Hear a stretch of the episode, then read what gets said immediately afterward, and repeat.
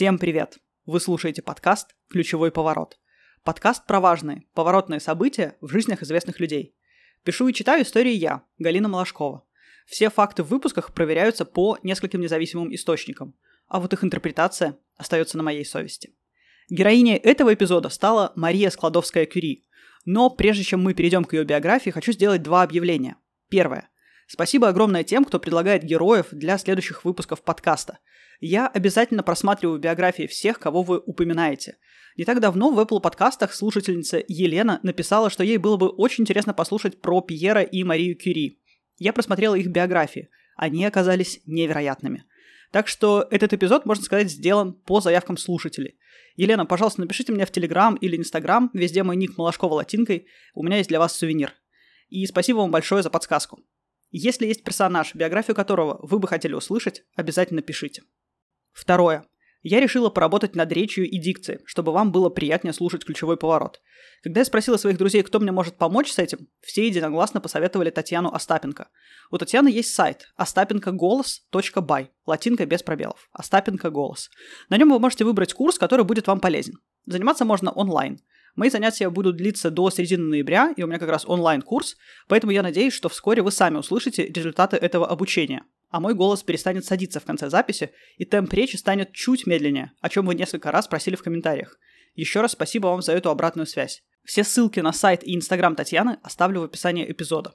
А теперь вернемся к героине этого выпуска Марии Складовской-Кюри. Мария Складовская родилась в Варшаве в 1867 году. На тот момент Варшава входила в состав Российской империи. Мария была младшим ребенком в семье, где помимо нее было еще четверо детей. У Мани, а именно так звали ее в детстве, был брат и три сестры. Отец Марии, Владислав Складовский, или на польский манер Владислав, был выпускником Петербургского университета. Мать Мани, Бронислава, была директором престижной Варшавской школы для девочек. Все дети в семье Складовских были склонны к наукам. После рождения Мани пани Складовская заболела распространенной в ту пору чехоткой. Мама не целовала никого из своих детей, и у нее была отдельная посуда. Так случилось не из-за того, что она была снежной королевой. Она боялась заразить кого-либо болезнью, лекарство от которой еще не было найдено. Когда Мане было 6 лет, отец лишился занимаемой им должности младшего инспектора средней школы. Это произошло то ли из-за того, что Складовский рассказывал о научных достижениях ученых своей родины, то ли из-за того, что когда в школе проводилась проверка и в сочинениях учеников нашли полонизмы, младший инспектор заступился за детей. Такая расправа за ошибки в школьных сочинениях или рассказы об ученых, можете спросить вы. Да. Дело в том, что после того, как часть территории современной Польши отошла Российской империи, на ней велось преподавание исключительно на русском языке, и польский патриотизм был вне закона. Зачем понадобилось Российской империи проводить такую неоправданно жестокую политику? Причин очень много, и мы не будем их все разбирать. Но я предлагаю верхнеуровнево оценить ситуацию. Любая система стремится к стабильности, что вообще-то, если подумать, недостижимая утопия или даже антиутопия. Потому что мир развивается, и в идеале система должна развиваться вместе с ним. В XIX веке на территории былой Речи Посполитой прошли два крупнейших освободительных восстания, одним из основных требований которых было возрождение Речи Посполитой в тех территориях, которые существовали до ее разделов. Чтобы на корню пресечь подобные попытки бунтов, Российская империя решила завинтить гайки до предела, дабы и мысли об освободительных мятежах больше не возникало. Восстания не было. На какое-то время система сохранила стабильность, но цена этой недолгой стабильности была несоизмеримо высокой, как мы понимаем у сегодняшнего дня. Оставим размышления о больших процессах и вернемся к маленькой Мане Складовской, папа которой остался без заработка, а мама была смертельно больна. Чтобы как-то сводить концы с концами, семья открыла в своем доме пансион для студентов из провинции. Сначала студентов было пятеро, потом десять, а потом уже и двадцать. Дома стало шумно. Мане пришлось спать в столовой на кушетке. Дети вспоминали. Мы возвращались из школы и вместе с нашими жильцами садились обедать. Обычно их было человек двадцать. Потом искали себе местечко, чтобы сесть готовить уроки – в каждом углу кто-нибудь уже сидел. В каждой комнате было по несколько человек. Помимо наших постояльцев еще приходили ученики к отцу, который подрабатывал репетиторством. Кто-то сидел над учебником молча, но большинство мальчишек постоянно что-то бубнили, выкрикивали, вскакивали с места. Один из постояльцев принес в дом клопов, из-за которых Зося и Броня, сестры Марии, заразились тифом. Через 12 дней борьбы со страшной болезнью Броня начала выздоравливать, а Зося умерла. Ей было 14. Смерть Зоси стала последним ударом для матери. Она чувствовала себя все хуже и хуже. Мама Марии Складовской умерла в 1878 году. Ей было 42 года, а Мане шел 11. Чуть раньше я уже говорила, что все дети Складовских были склонны к наукам. В биографии Марии, которую написала ее дочь Ева, есть упоминание о том, что Маня сама научилась читать в очень раннем возрасте. Об этом достижении узнали случайно. Дело было так. Старшая сестра Броня учила алфавит, но дело ей казалось скучным, и она решила играть в учительницу со своей младшей сестрой. И вот после пары недель таких занятий Броня стала по слогам читать родителям какой-то простой текст. Маня не выдержала, взяла книгу и бегло прочитала первые строчки. На тот момент ей было 4 года. Все дети Складовских с отличием закончили гимназии и школы. Брат Юзеф окончил гимназию золотой медалью и поступил на медицинский факультет Варшавского университета. Броня и Мария тоже закончат гимназии с золотыми медалями. Маня и вовсе будет лучшей ученицей. Они очень завидуют брату, который может учиться в университете. Девочки же посещать университет, согласно закону, не имели права. В 15 лет, закончив гимназию, Маня на год уезжает в деревню. Мария Складовская как будто устроила себе то, что сейчас называется gap year, то есть год после окончания школы, когда выпускники ищут себя и свое место в жизни. Этот год позволил ей отдохнуть и придумать дальнейший план, о котором мы еще поговорим. Готовясь к выпуску, я посмотрела много архивов с фотографиями Марии Кюри. Ни на одной из этих фотографий она не улыбалась. Если вам попадалась фотография с улыбающейся ученой, пожалуйста, дайте мне знать. Можно подумать, что она была синим чулком и увлечена только исследованиями. Но это совсем не так. В своих юношеских письмах Мария представляется задорной, веселой и обаятельной. Так в письме она описывала свое время в деревне. Могу тебе сказать, что кроме часового урока французского языка, который я даю маленькому мальчику, я ничего не делаю. Буквально ничего. Даже забросила начатую вышивку. У меня нет времени, занятого чем-нибудь определенным. Встаю я то в 10, то в 4 или 5, утра, конечно, а не вечера. Ни одной серьезной книги не читаю, ничего кроме глупых развлекательных романов. Несмотря на аттестат, удостоверяющий законченное образование и умственную зрелость, я чувствую себя невероятной дурой. Иногда я начинаю хохотать в одиночестве и нахожу искреннее удовлетворение в состоянии полнейшей глупости. Она с радостью принимает участие в карнавалах, прекрасно танцует. Я столько танцевала, что когда играли вальс, у меня были приглашения уже на несколько танцев вперед. Если мне, к сожалению, случалось выйти на минуту в другую комнату, чтобы передохнуть, то кавалеры выстраивались у самой двери, чтобы подождать и не проглядеть меня. Одним словом, может быть, никогда, никогда в жизни мне не придется веселиться так, как теперь. Маня была права. Беззаботности такого толка в ее жизни больше не будет. Это не значит, что ее жизнь стала хуже или что она замкнулась в себе. Это был счастливый год 15-летней Мани. Юношеская глупость и беззаботность чаще всего вместе с этим возрастом и заканчиваются. Все идет своим чередом. Очень мудро об этом периоде напишет дочь Марии. Много лет спустя моя мать, вспоминая об этих днях веселья, описывала их мне каким-то отрешенным, нежным голосом – я видела перед собой ее лицо, такое усталое после полувека всяческих забот и большого научного труда, и благодарила ее судьбу за то, что раньше, чем направить эту женщину на путь сурового, неумолимого призвания, она даровала ей возможность носиться на санях по взбалмошным карнавальным празднествам и трепать туфельки в вихре ночного бала. Из деревни Маня возвращается домой. Нужно помогать отцу, жалования которого хватает впритык. Она начинает заниматься репетиторством. Одновременно с этим она становится слушательницей летучего университета. Что это за университет такой? Это подпольная организация, которая позволяла женщинам получать образование. Но не только девушки его посещали. Лекции в университете были неподконтрольны идеологическим требованиям, поэтому юноши-патриоты тоже присутствовали на занятиях. Например, одним из слушателей летучего университета был будущий педагог Януш Корчак. Вы наверняка знаете историю его гибели, когда он отказался покидать воспитанников и принял смерть вместе с ними в газовой камере. Почему же этот университет получил такое странное название – летучий? Так как его деятельность была незаконной, приходилось регулярно менять места проведения лекций. Университет перелетал с места на место. Занятия в этом университете, хоть и проводят лучшие преподаватели, все же он не является официальным учебным заведением. А так хочется учиться в настоящем университете. И тогда Маня и Броня решают, что они будут учиться в Сорбонне, в Париже. В этот старейший университет девушек допускали. Кстати, в нем же будет учиться Марина Цветаева. Но где взять деньги? Сестры договариваются, что сначала выучится старшая, Броня, которой будет финансово помогать сестра. А потом Маня приедет к ней и тоже станет студенткой Сорбонны. Звучит как детская мечта, да? Так оно и есть. Но самое главное, что у сестер все получилось. Тысячи и тысячи преград могли помешать их плану, но все пошло так, как они задумали. Броня уезжает в Сорбонну, а Маня устраивается работать гувернанткой.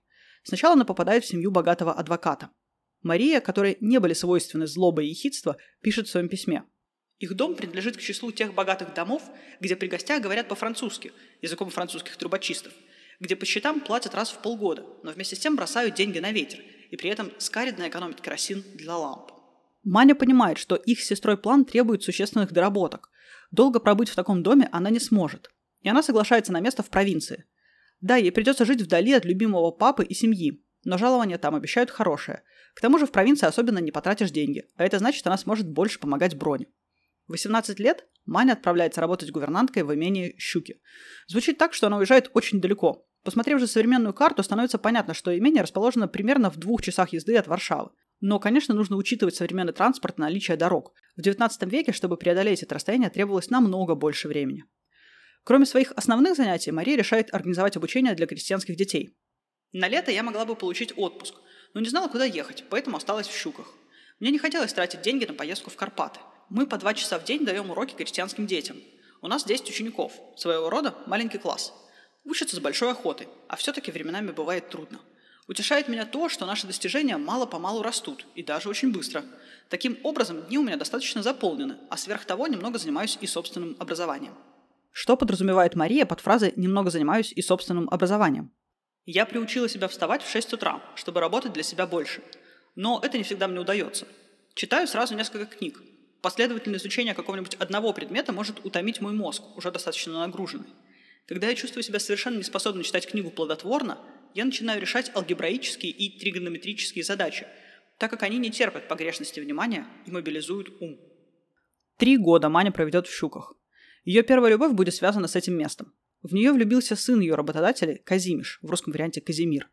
Он студент Варшавского университета. В будущем он, кстати, станет прекрасным математиком. Была ли влюблена в него Мария? Похоже на то, потому что они решают пожениться. Казимиш, уверенный в благополучном исходе дела, потому что Маня пользуется всеобщим уважением, спросил у своих родителей, одобряют ли они сватовство. Ответ был незамедлительным. Семья была против такого неравного брака. Блестящий студент женится на гувернантке. Слыхано ли это? Казимиш не стал противиться воле родителей. Для Мани решением было бы покинуть дом, но она не может этого сделать. Волнуется за отца и чувствует свою ответственность перед сестрой. Еще около года она проведет в этой семье. После случая с Казимежем она напишет такое письмо. «Каковы мои планы на будущее? Они отсутствуют. Или, вернее говоря, они есть, но до такой степени незатейливы и просты, что и говорить о них нет смысла. Выпутаться из своего положения, насколько я смогу, а если не смогу, то упроститься со здешним миром. Потеря невелика, а сожалеть обо мне будут так же недолго, как и о других людях.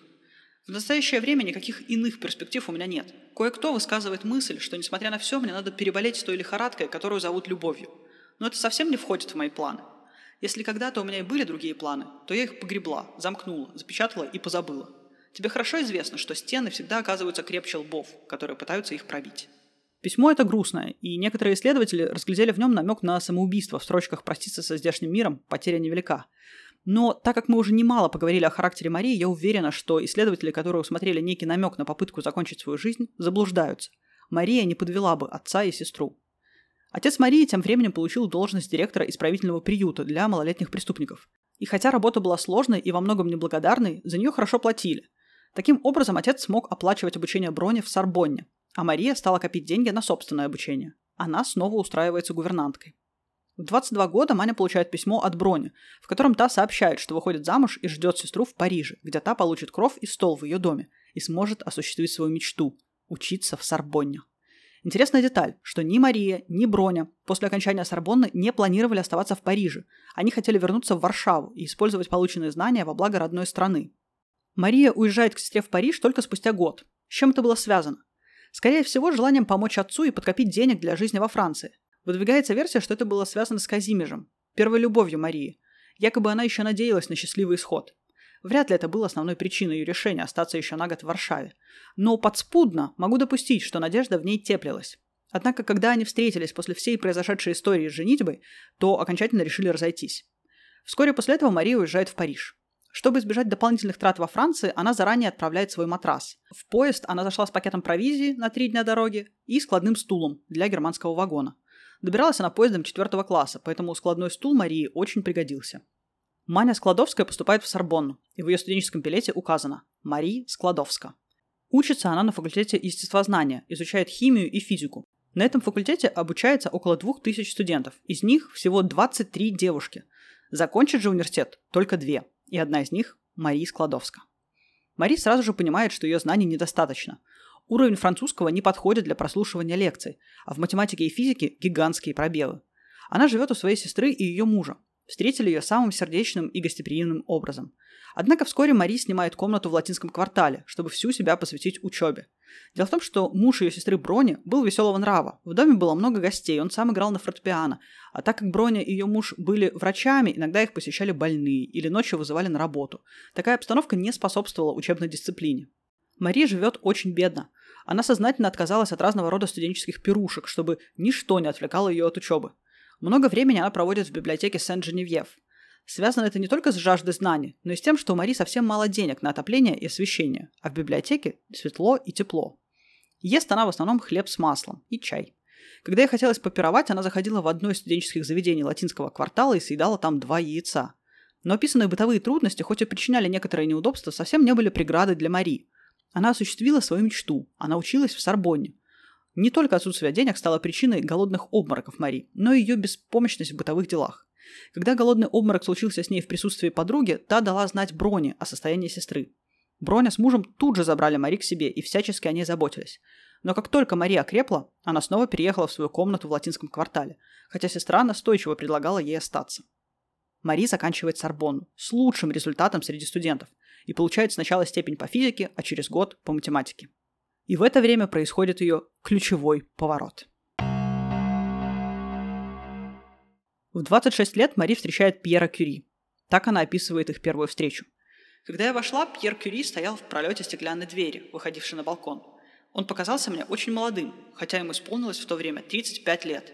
Меня поразило в нем выражение ясных глаз и чуть заметная непринужденность в осанке высокой фигуры. Его медленная, обдуманная речь, его простота, серьезная вместе с тем юная улыбка располагали к полному доверию. Между нами завязался разговор, быстро перешедший в дружескую беседу.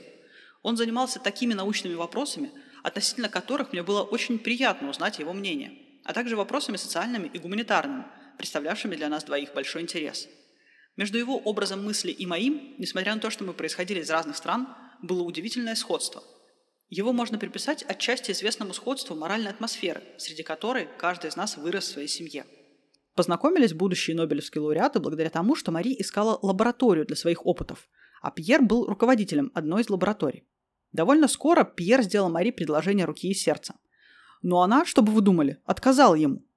Мари собиралась вернуться в Варшаву, и брак никак не входил в ее планы. В итоге Мари вернулась на родину, чтобы устроиться на работу в Краковский университет. Пьер все это время писал ей длинные письма. Но в Краковском университете Мари отказали. Преподавателями там могли быть только мужчины. Тогда Мари вернулась в Париж. Она не оставляла надежды вернуться на родину. Пьер даже готов был переехать вслед за ней. Но этого не потребовалось. Вот что написала в письме Мари. «Когда получишь это письмо, твоя Маня уже переменит свою фамилию.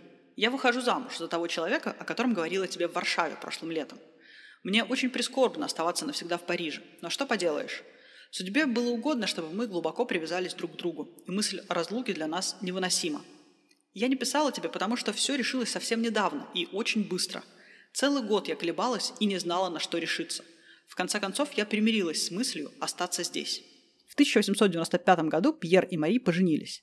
Свадьба проходила очень скромно. Мари была не в традиционном белом, а в черном или темно-синем платье. Выбор цвета был связан с практичностью, и только.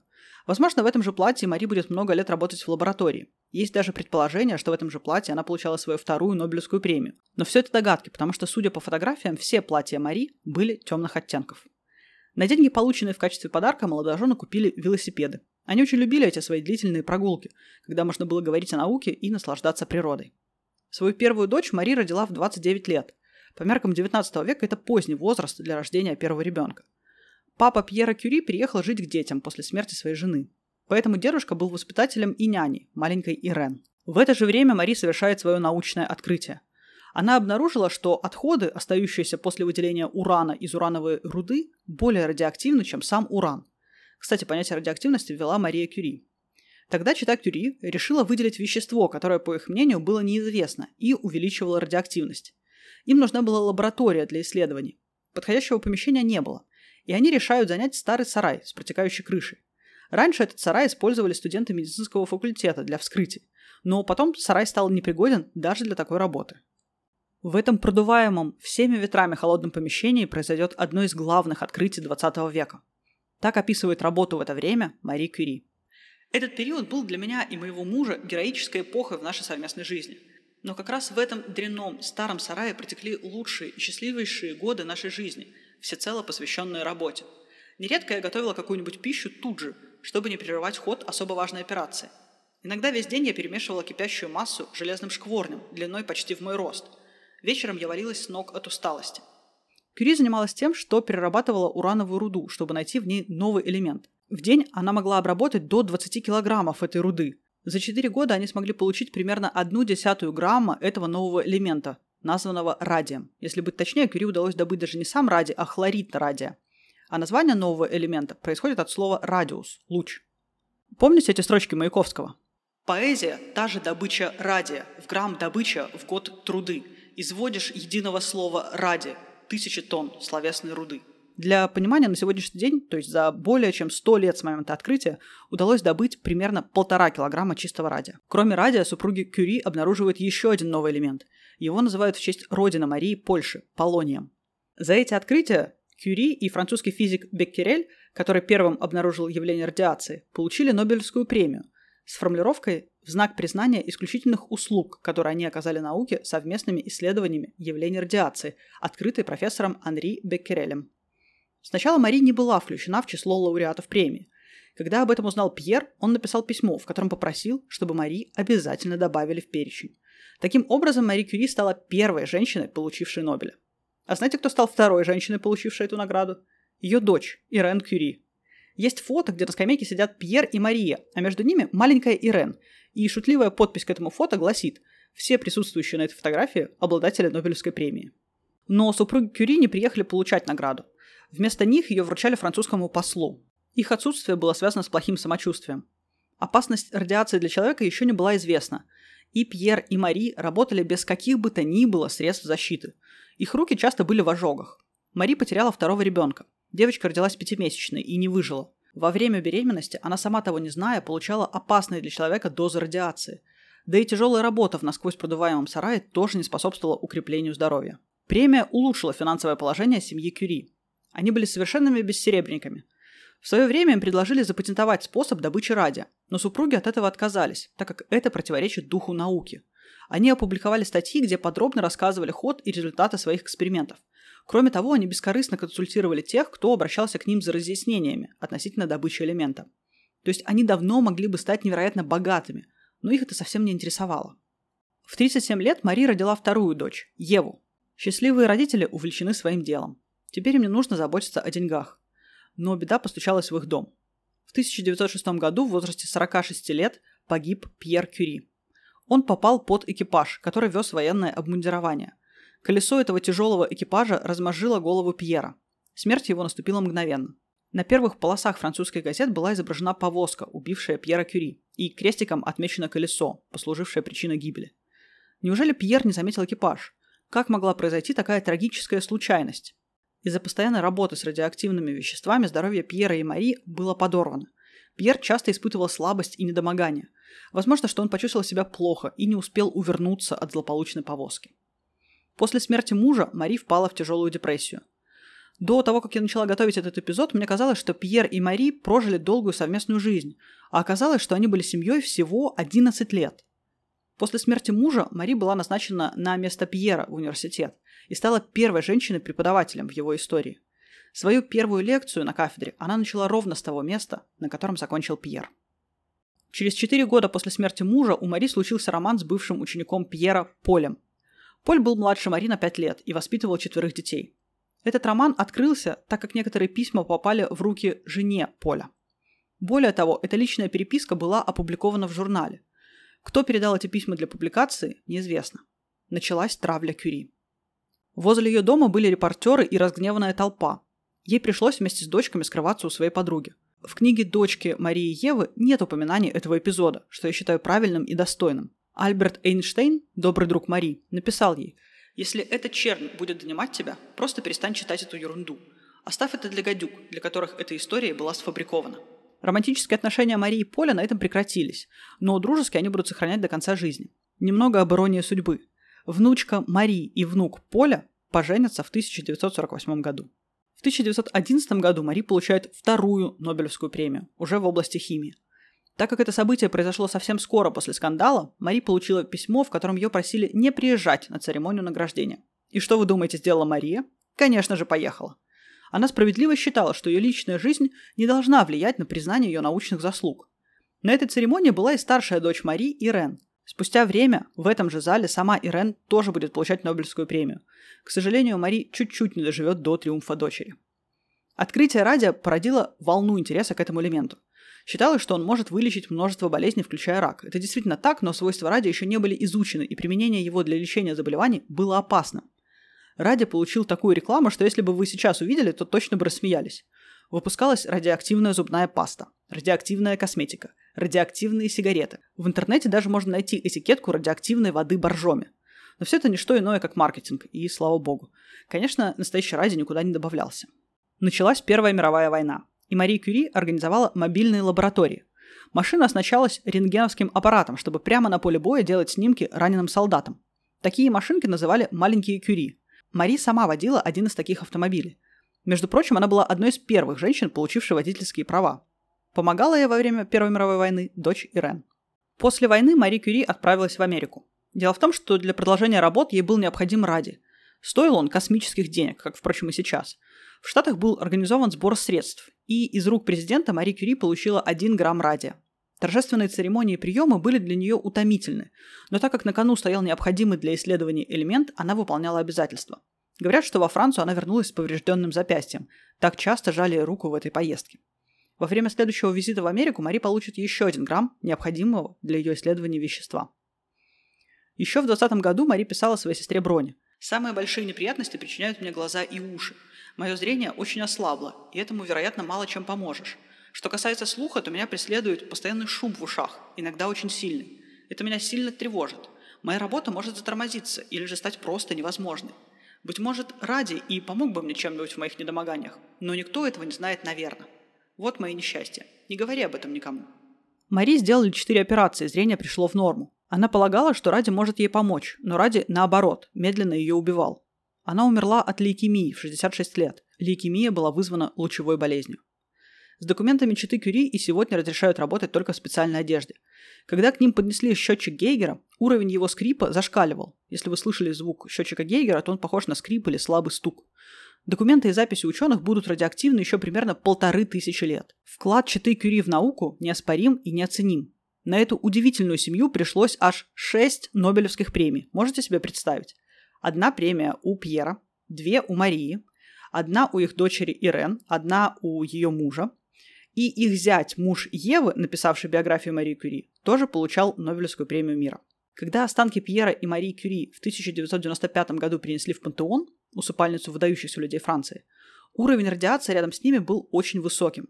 Хотя Мария, например, была похоронена в деревянном гробу, который обшили толстым слоем свинца, и затем свинец замаскировали, спрятав еще один деревянный гроб – даже спустя 60 лет излучение было в 30 раз выше нормы.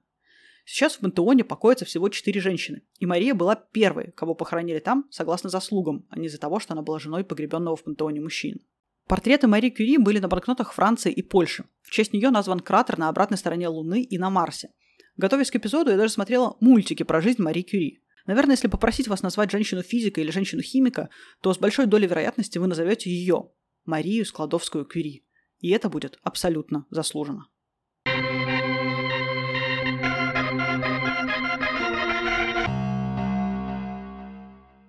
Большое вам спасибо за то, что вы послушали этот выпуск.